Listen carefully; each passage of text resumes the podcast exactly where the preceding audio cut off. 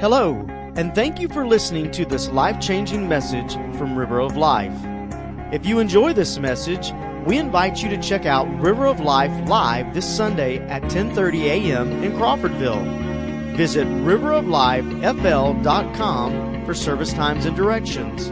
That's riveroflifefl.com. Now, let's join Senior Pastor Henry Jones as he teaches from the Word of God.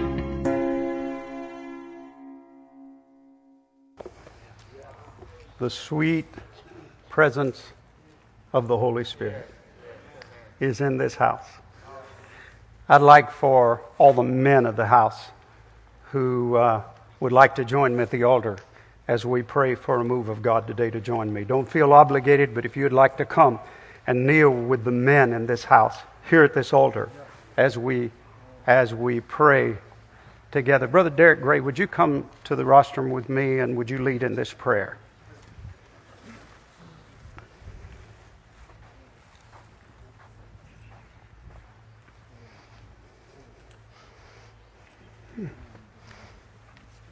Father, we just uh, we take a minute right now uh, to do what we should do every single Sunday, and that is to invite you into this place. Yes. Because without you, it's it just means nothing.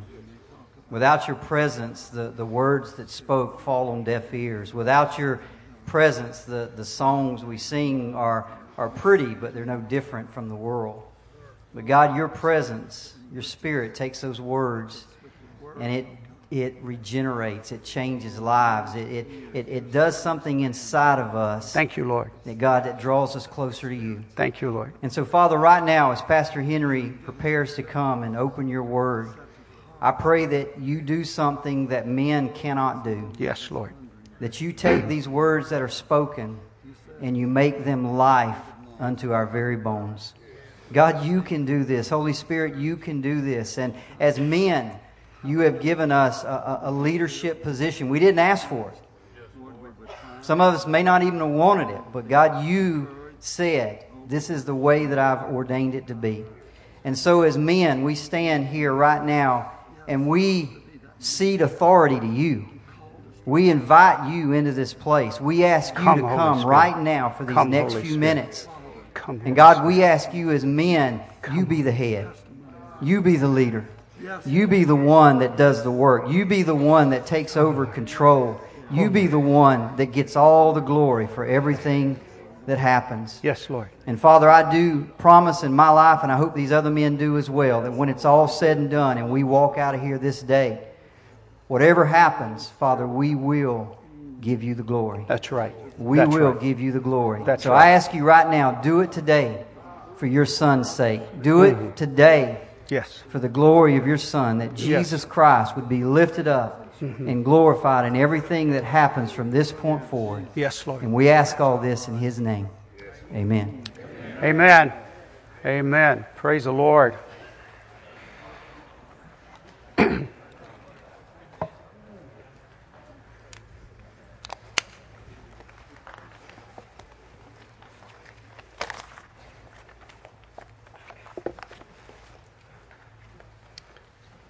You can tell our church is aging by the collective groan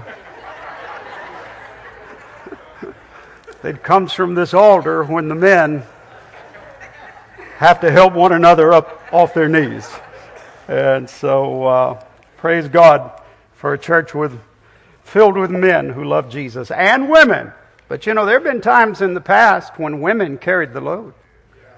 Had it not been for godly women, churches would have gone under. Thank God for the women. But as Derek prayed, this is God's design that men lead out in the church and in the home and lead in a godly Christian fashion. Please, please open your Bibles to the book of 1 Thessalonians. 1 Thessalonians, and we'll begin in chapter 5, verse 12 here in just a moment. And while you're turning, I want to remind you that two weeks from this morning, we will have our dome celebration. It'll be kind of like dinner on the ground. Uh, we're asking you to bring your Sunday lunch, Sunday dinner, bring enough for your family and a few more of our guests. And uh, we'll have somewhat of an abbreviated service, probably clear this area out over here, set the tables. Rather than calling it dinner on the grounds, we call it dinner in the dome. And it's a great time of fellowship. And so, uh, ladies and gentlemen, be thinking about that and be preparing for that. And once again, Lori's already said this no Wednesday night service. If you show up Wednesday night and you're the only one here, you may think the rapture has taken place and you missed it. And so, uh, so anyway, and we do that because we understand family time is so very important. And we want you to have a wonderful Thanksgiving and prepare for Thanksgiving and be blessed. So um, you should have your Bibles open to 1 Thessalonians chapter 5 verse 12 and I want to tell you this morning we have come to the end of our study in the book of 1 Thessalonians. And I want to thank you uh, for your patience. I want to thank you for sometimes your endurance as we've made our way through this portion of God's Word. And I just have to tell you, there's a lot to be said for taking a book in the Bible and reading all the way through it, studying all the way through it, preaching all the way through it. It forces us to deal with uh, Scripture that we would not normally deal with. And so I just want to thank you. Now, as we come to the end of our study in 1 Thessalonians, the Apostle Paul spent 17 verses talking about the return of our Lord Jesus Christ. And we covered that in detail. I spent four messages on that one subject, the return of the Lord Jesus Christ. And then he closes the book by giving us a laundry list of 17 things that we as Christians should do or not do. And these are just rules for the redeemed. 17 verses, he talks about the Lord Jesus Christ is coming back. And then finally, he gives 17 do's and don'ts for uh, the child of God. M- my Bible simply calls this various exhortations. I don't know what the heading is in your Bible, but that's a pretty good description of what we'll look at this morning. You have a handout, uh, and all 17 of those things on your handout will be in this text.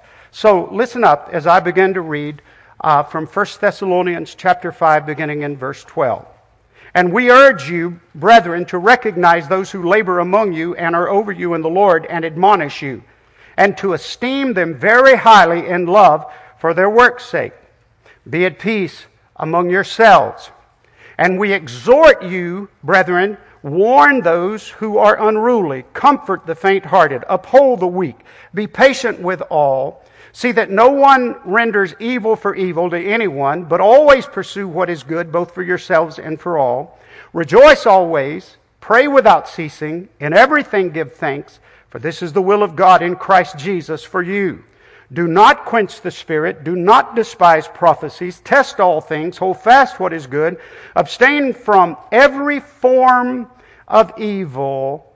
Now may the God of peace himself sanctify you completely, and may your whole spirit, soul, and body be preserved blameless at the coming of our Lord Jesus Christ. He who calls you is faithful, who also will do it. Brethren, pray for us. Greet all the brethren with a holy kiss. I charge you by the Lord that this epistle be read to all the holy brethren. The grace of our Lord Jesus Christ be with you. Amen. Now, Paul says Jesus Christ is coming back. And he, he goes into detail about the return of the Lord Jesus Christ. And then in rapid fire, he gives us 17 things that we as Christians should pay special attention to. Uh, rules for the redeemed, if you please, that will prepare us and get us ready for the return of our Lord Jesus Christ. Now, what I simply want to do this morning is I want to go over those 17 things. This is a 17 point message. I've instructed the ushers to lock the doors so that you can't leave. 17 points. In fact, I have been told that it is impossible for me to preach a 17 point message and get you out on time. But all things are possible with the Lord. So, So if you're ready, let's get started. You have your handout. You can simply follow along with me. Now, the first one is love and esteem your spiritual leaders. Now, this is an area where this church needs no instructions. And that's not uh, an exaggeration. W- you need no instructions in this area. Uh, the love, the support, the encouragement that this church gives me as a senior pastor and our other spiritual leaders is absolutely overwhelming. I, I'm telling you, it is incredible how much you have loved on us and how much you speak life into us as your spiritual leaders.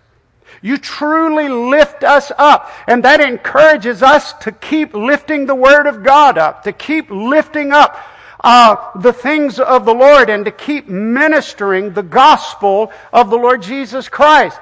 And I just want to thank you, River of Life. You, you may not have any idea. The pastors in the house will know what I'm talking about. But you may not have any idea how difficult it is to minister the good news of Jesus when people are criticizing, when people are finding fault, when, when people are fighting against you. It is almost impossible to do that. And I thank God that, that this church in no way does that. It just doesn't happen in this church. And I thank you for that. If you're talking about me, it never gets to me. I don't hear it. And I don't believe that because one by one you encourage me and, and the other staff members tell me the same thing and our board. And I just want to thank you for loving and esteeming and building up your spiritual leaders. Now, did you notice in the text it says, this is very key to understand this, it says, do it for their work's sake. See, you don't do it for my sake. Even though all of us need to be loved and encouraged, but that's not the reason you do this. You do it for the work's sake. Because when you love on your spiritual leaders, when you encourage them, when you hold them up high, it encourages them to work and it enhances the work of the Lord Jesus Christ. And, and, friends, praise God for a church that does just that. And I just want to thank you. The next one is that be at peace among yourselves. Uh, and this is another area where God has truly blessed this church. This is the most peaceful church I've ever been a part of in my life, not just pastoring. I've never been a member of a church that's this peaceful. And I thank God for that. You, you see, the fact is, we just don't fuss and fight in this church. And that's an awesome thing. I didn't say we agree on everything. Sometimes we disagree, and that's okay. It's all right to disagree. Mature Christians will sometimes disagree, but mature Christians will never allow that disagreement to escalate to a point where it puts the reputation of the church in a bad light. Amen. Mature Christians just won't do that. They won't let it escalate into a church fight. And, and I'm glad, I am thrilled to be in a church that has the peace of God all over it. Now, granted, every now and then somebody gets upset and leaves the church, and, and that's truly regrettable. And I hope and pray that never happens again. And we'll get better at taking care of all of our members that come in. But it takes a mature church to respond to that the proper way. You, you, see, friends, a mature church will not let one person or one family cause the whole church to be pulled into a church fuss or a church fight. One more statement before I move on. Mature Christians who are walking with Jesus do not fuss and fight. They may disagree, and they may have to pray hard and work hard through that disagreement, but they don't fuss and fight to the expense of the reputation of the church or the ministry of Jesus Christ. Now, the next one is warn those who are unruly. I was a little bit unsure about what this meant, and so I looked up that word unruly in the Greek, and it means deviating from the prescribed order of rule. It is used in Greek society of those who did not show up for work. An unruly person wouldn't show up for work. Now, in this case, it's obvious it is talking about those who have deviated from a close walk with the Lord Jesus Christ and those who are no longer showing up for worship. and it says, warn the unruly. Now, this is not talking about being out a Sunday or a couple of Sundays. We all do that from time to time, and there's absolutely nothing wrong with that. This is talking about us as a church warning those who are growing cold in their faith and and they are deviating from that close walk with Jesus. And what it means is, is that we need to reach out to them. We need to reach down to them. We need to minister to them. We need to encourage them. You know, one of the things every one of us could do today is look around. That's kind of a holiday and our attendance is down today. But you know if there's somebody that sits in your area that you haven't seen in two or three Sundays or four or five Sundays, just give them a call. Warn the unruly. Now don't, say, I'm calling you because you're being unruly. Just say, I'm calling you because I miss you and God wants me to encourage you to come back to church with us. And so we love and esteem our spiritual leaders. We're to be at peace among ourselves. We're to warn those who are unruly. And then we are to comfort the faint hearted. That word faint hearted means those who are lacking in courage, those who are timid, those who are are frightened, as it were. Those who are unsure of themselves. And by the way, don't we all kind of start the Christian life out that way? And, and it, it says to comfort the faint hearted. It doesn't say criticize the faint hearted. It doesn't say scold the faint hearted. It, it says comfort the faint hearted. And, and then the next one really just continues the thought uphold the weak. Uphold the weak. You see, in every church, there are people who are weak. Now, we all look beautiful this morning, but there are those among us today who are weak and struggling. Churches always have those who are weak, and what we need to do is we need to uphold the weak. The idea is that you take them by the arm, you put their arm around your neck, you put your hand around their body, and you hold somebody up so that they can stand with your help who would not be able to stand in their own strength. You see, friends, every church has those who are weak, and they need people to hold them up until they can be strong. This is an absolutely beautiful thing at work in the church of the Lord Jesus Christ. I'm telling you, we all need to be held up at times when we're weak. There will be times. Don't let this shock you. There will be times when I, as your senior pastor, will be weak and I will need you to hold me up. And there will be times when you will be weak, and you'll need us to hold you up. And it's a beautiful thing when that takes place. You see, we don't criticize the weak. We don't condemn the weak. We don't gossip about the weak. We don't say mean things to the weak. What do we do? We hold them up. We hold them up until they're strong enough to stand on their own. And then the next one is be patient with all. That's everybody. That's those inside the household of faith. That's those aggravating, mean spirited, hateful, demonic people who have never met Jesus and are living like the devil and for the devil. Are you with me? You have to be patient with them. You have to be patient with one another. Why would the Bible tell us this? Because it's easy to be impatient. It's easy to get aggravated with people. We don't all think alike. We don't all look alike. We don't all act alike. We don't all like the same things. Man, we are a diverse group of people, aren't we? Some of you like music that's fast and loud. Come on. Some of you do. Some of you like music that's quiet and soft and slow. Any old folks here that like. Some of you like a service where we raise the roof shouting for the glory of God. And some of you, yeah. All right.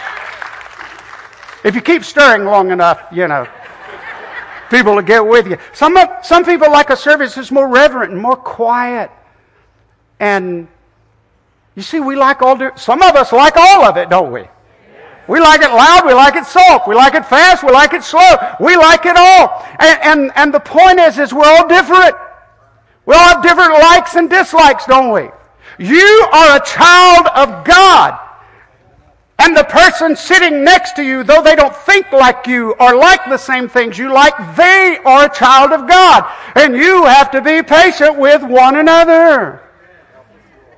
Look at the person next to you and say, Please be patient with me.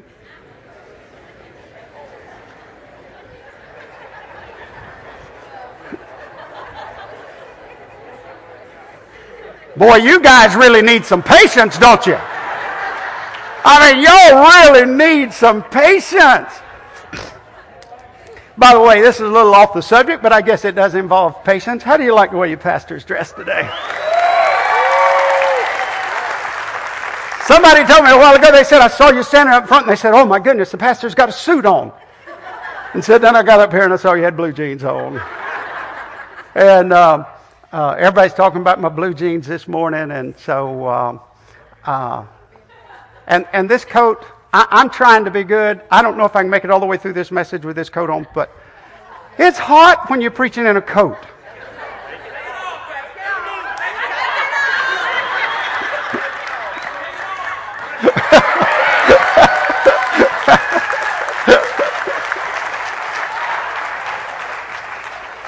Now, I'm not taking my blue jeans off.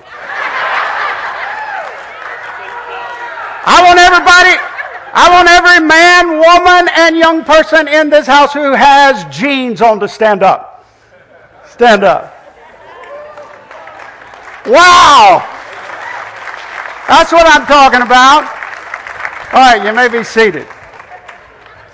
If you don't like blue jeans, be patient with us.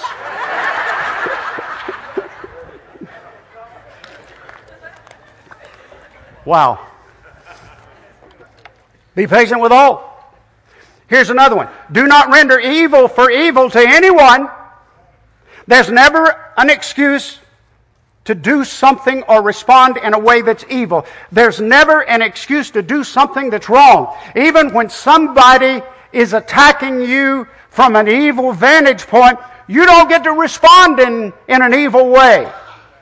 God says, no, that breaks the rules of the redeemed. You have to respond according to your spiritual nature, not your human nature. And you have to admit, it is our human nature, isn't it? When somebody insults us, what do we want to do? Insult them back. When somebody criticizes us, we want to criticize them back. When somebody's mean to us, we want to be. That's our human nature. But the fact is, the moment you were born again and became a child of the living God, He put a new nature in you. You have a new spiritual nature down in your heart. And the Bible is calling upon us to respond with our spiritual nature. Now, that doesn't mean you've got to be a pushover. That doesn't mean you don't have, you have to agree with something that you think is wrong. Let me tell you a quick story. A little over a year ago, I was up in Kentucky deer hunting, and it was a paid hunt, and I had a guide. And this uh, guide uh, seemed to be a fairly nice guy, but I was not there but just a day or two before I realized things aren't right. I'm not being treated fairly. Uh, the, what we were reading on the computer and looking at and, and all that they talked about, they were not doing that. And I just didn't like it. And so I told my guide, I said, I don't like it. And he said, What do you mean you don't like it? I said, I don't like it. He said, I do this every day. This is what I do. This is my job. He said, You're not being mistreated. I said, I think I'm being mistreated. I don't think I'm getting what I was pay- what I paid for. Now you listen, you can be a good Christian and you can stand up for the Lord Jesus Christ and you don't have to give in to something if you don't think it's if you don't think it's right. And I said to him, "No, sir, this is wrong. This is wrong. We're not being we're not being treated right. I don't like it." And he was he was just rah, rah, rah, rah, rah. he he was upset with me. In the midst of all that, I gave him a cross. And I told him, I'm going to be praying for you that the one who died on this cross will touch your heart and change your life. So here we were, two bulls button heads. Neither one of us would budge. And yet, in the middle of it, by the way, you can disagree with somebody and minister to them in the name of the Lord Jesus Christ. You can be strong. I gave him a cross, told him I'd pray for him. Actually, had prayer for him before I left. With the last words we had before I left, we were still just like this. We were crossed up. Several months later, I got a text from him. And then it wasn't long after that, he started sending me some pictures, and, and, and he would text me, and I would text him back. This past week, he sent me a text. And this is what he said in the text. I have it on my phone. I can show you. He said, Would you by any chance have any more of those crosses?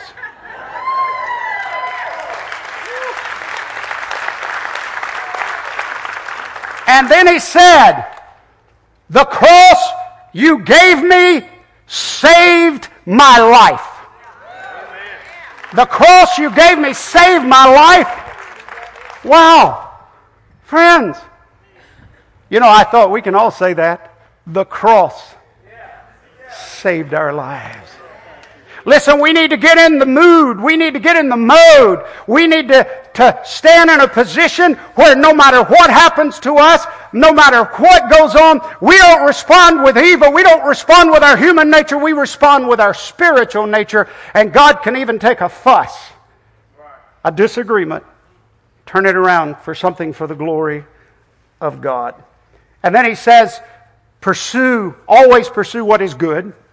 I've heard it said that everybody's chasing after something. Everybody's pursuing something. Well, the Bible tells us make sure what you're pursuing and chasing after is good. Now, this isn't a matter of good and evil. This is a matter of good. See, friends, you can spend your life chasing after and pursuing things that are not evil, not bad, not corrupt, not anti biblical, but they're not good, they're not godly, they're not wholesome, and they will not make an eternal difference. Just make sure that you're always pursuing what is good. And then rejoice always. Rejoice always. I don't care what's going on in your life. I don't care how good or how bad it is. You just rejoice always. Now, the only way that statement in the Word of God can make any sense at all is you should, you have a choice. You can choose.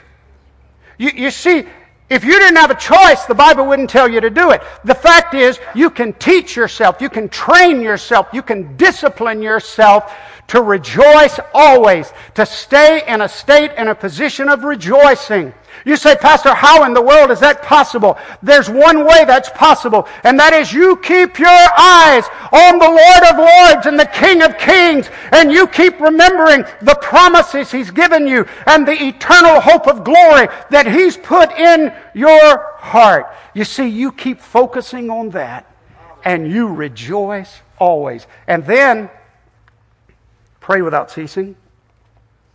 Pray without ceasing. You see, friends, the prayer life of the believer is to be nonstop, never ending communion with God. Nonstop, never ending communion with God. You should pray always, all the time. You say, Pastor, how could I get anything done if I prayed all the time? Oh, friends, you need to understand this. Whoever said you can't do two things at one time was wrong.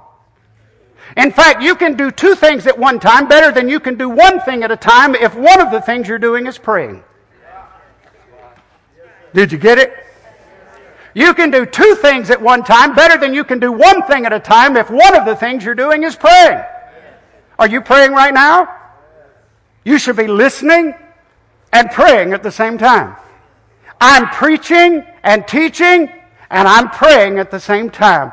I'm praying somebody here today will get stirred up and want to join this church. I'm praying somebody here will get stirred up and say, you know, I'm not sure I'm saved. I want to get saved today. I, am praying that somebody here will have a, a wounded heart that starts healing. I'm praying somebody here today will say, you know what, I've been growing cold and I've been getting off course. And I'm going to take this little list of 17 things and I'm going to get back on course and start following the rules for the I'm praying for all that right now. You say, Pastor, how can you pray for all that and preach at the same time? I am. You just have to take my word for it. That's exactly what I want. And that's what I'm praying for. Well, pray without ceasing. In everything, give thanks. Now, this is like always rejoicing and praying without ceasing. In everything, give thanks. You see, regardless of the situation or the circumstance you're going through in life, and by the way, friends, you are not unique. We all go through hard times. We all go through difficult times.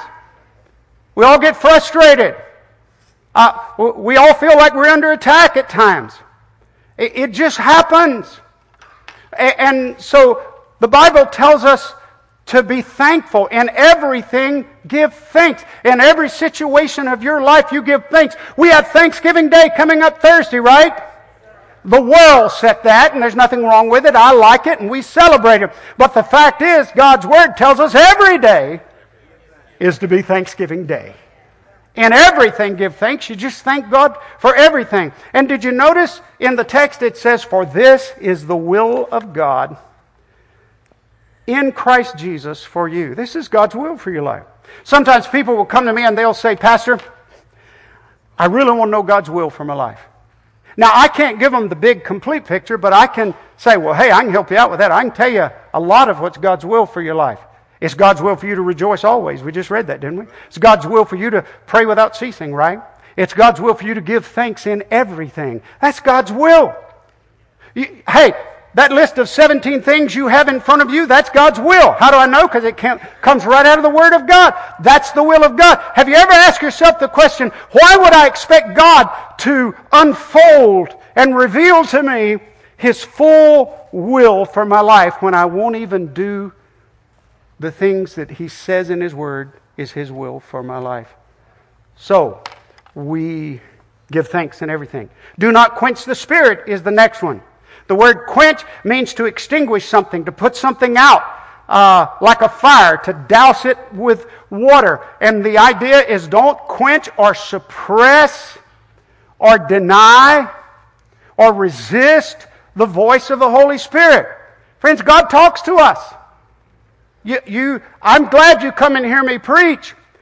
And I'm glad you come and hear us teach. But I'm telling you, if you're a child of God, God wants to talk to you.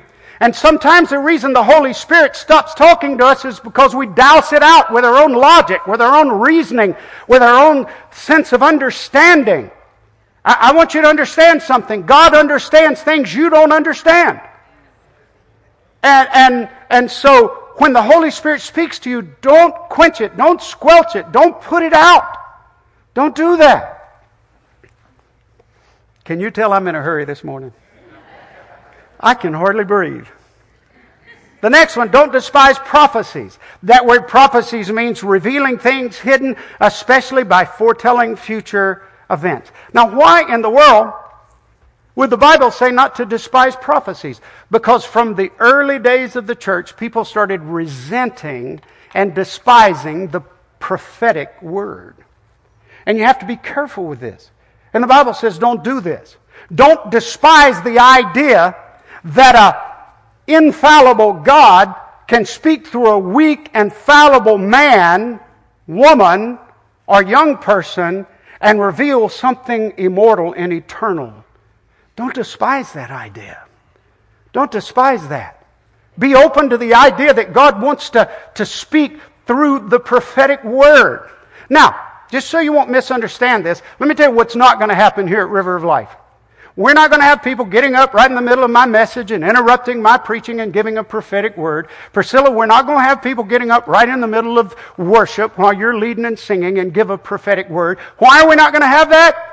Because the Bible tells us God's not the author of confusion. The Holy Spirit doesn't interrupt the Holy Spirit. There has to be order in everything. But if somebody in this church says, I have a word of prophecy, that I believe is for River of Life Church, then you come share it with me, or come share it with some of our board members, or come share it with some of our spiritual leaders.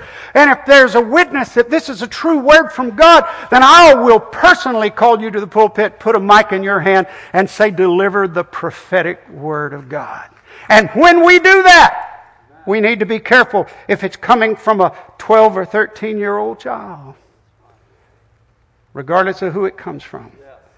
Don't despise the idea that God can speak through a flawed, weak vessel and speak something beautiful and glorious that'll change the church. Don't despise prophecy. The next one is test all things. Now, you can't despise prophecy, but you can test it. Uh, and, this means to examine, to scrutinize, to take a close look at it. Uh, and not just prophecy, but everything in your life. You should be testing everything in your life. Does it line up with the Word of God? Does it line up with the Holy Spirit? Does it line up with my personal walk with the Lord Jesus Christ? Does it line up? And if it doesn't line up, then it fails the test. You see, this is the biblical way of saying don't be gullible and believe everybody and everything you hear. It has to pass the test of God's Word and the leadership of the Holy Spirit. And if it violates that, fails the test, you don't go there. And then the next one is hold fast what is good. Now, this seems real simple, but boy, the devil gets a lot of people right here. You see, the idea is hold on to that which is good. Hold on to that uh, which is godly, pure, powerful, positive, wholesome. That which glorifies God and glorifies the church. You hold on to what is good and you hold on to it with all of your might. You take hold of it and you refuse to let go of it. You understand this morning that the moment you find something good, the enemy starts trying to take it away from you? That's the reason the Bible tells us to hold on to it. True story. I've had people come into this church sit through a few worship services, come up to me and say, Pastor, this is the most wonderful church I've ever been in in my life. This is the best thing. I've never been in a church like this. I've never felt so much love. I've never felt so much encouragement. Oh, thank you, Pastor. Wow, what a great church. I want to be a member of this church. And of course, I'm standing up here grinning ear to ear saying, Yes, yes, yes, yes. Two months later, they're gone. I call them up on the phone. I say, Where are you? Well, so and so insulted me one day at church. Really? Really? It was that easy for the devil to steal from you the best thing you've found in years? Is it that easy for the enemy to take it away from you? Listen, the moment you find something good, the enemy will do everything in his power to strip it from you. Hold on to what's good. Take hold of it. Refuse to let it go. You uh, listen. If God put you in this church, if everybody, if people line up to insult you, say, "I ain't going nowhere. I'm staying right here. This is where my good Lord put me, and I'm staying here." Or anything else in your life. Don't let the enemy take that which is good away from you. And then, hey, we're doing good on timing. Have you noticed that? Some of you are beginning to think he's actually going to make it. The next one is abstain from every form of evil. That means all kinds of evil. That means little evil, big evil, in between evil. If it's evil, stay away from it. Now, now, did you notice it says abstain from every, say that word with me, form of evil. Now, why would the Bible say that? Because evil comes in all different kinds of forms. Evil can come in the form of a bottle. It can come in the form of a needle. It can come in the form of a pill. It can come in the form of a magazine. It can come in the form of a TV or a computer. It can come in the form of a good looking coworker. It can come in the form of a best friend who no longer wants to serve God and is pulling you to the side. It can come in the form of a bad attitude. But what Paul is saying is if you want to be ready for the return of the Lord Jesus Christ, you abstain from every form of evil. How do you know something's evil? Let's just back up. You put it to the test. You test it against God's Word. You test it against the leadership of the Holy Spirit. You test it against your own personal walk with Jesus. You test it. And if it doesn't pass the test, you abstain from it. You get it out of your life. You start cleaning things up with the help of the Holy Spirit. And then finally, I love this greet all the brethren with a holy kiss. Now, before we leave here today, we're going to all line up and kiss each other before we leave. that would be awkward, wouldn't it? That could probably that could probably reduce our membership. But, but, but whatever else you think about it, it does mean this. According to the Bible, there should be a special and deep and intense love that exists in the body of Christ. We're to truly love on one another. There is to be an ongoing, open, public display of Christian love and affection in the body of Christ. And I think it would be next to impossible for you to speak to everybody here in this church. We're large enough now, that's not possible. But I'll tell you what you can do. You can come in every Sunday morning, every time the door is open, and you can see just how many people you can hug or shake hands with. And I'm not saying sometimes it may be appropriate to kiss somebody on the cheek if the Holy Spirit leads you to do that, but that you speak words of Christian love and affection. You see, that's, that's what this is all about. And, again, I think the idea of kissing everybody probably. Uh, would be culturally uncomfortable for us. But, but friends, you can, you can greet people, you can speak to them. I, I have to tell you this story. Years ago, true story, I'm not making this up. Woman comes into my office and she says, Pastor, I've got something to share with you. You're not going to believe it. I, am going to share it with you, but you're, you're just not going to believe it. She said, It was just so unbelievable. I'm just still shocked by what happened. I, have, I think, okay, she's going to drop a bombshell on me. This is going to be terrible. And she said, You know, Sister so and so in our church? I said, Yes. She said, The other day I was in the bank. And she said, She walked in and she looked right at me. And she never even spoke to me. I said, Did you speak to her? She said, Well, no. And I said, Why didn't you speak to her? Because she didn't speak to me. And then I said to her, Would you please tell me what I should say to her when she steps into my office this afternoon and tells me she ran into you at the bank and you never spoke to her? Now, I want to just quickly tell you that's not good counseling. Because when she left my office, she was not only mad with the woman at the bank, she was mad with me. But I'm telling you, friends, we are the redeemed of God. We've been washed in the blood of the Lamb. We are new creatures in Christ. Jesus Christ is our Lord and our King. And if you know Him, you are my brother. You are my sister. And I have an obligation from my Father to greet you with holy expressions of Christian love when I see you. Well, Paul says, I urge and exhort you to do these things. And these are not all the rules in the Bible, but these are rules for the redeemed that will get us ready for the return of our Lord Jesus Christ. Have you ever thought I'd like to go to a church service and I'd like for that church service to just radically change my life? I, I do that all the time.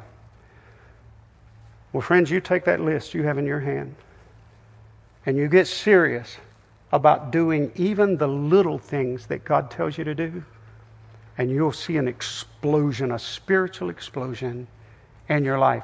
And we'll grow together. And the process of sanctification will get stronger and stronger and more powerful in this fellowship.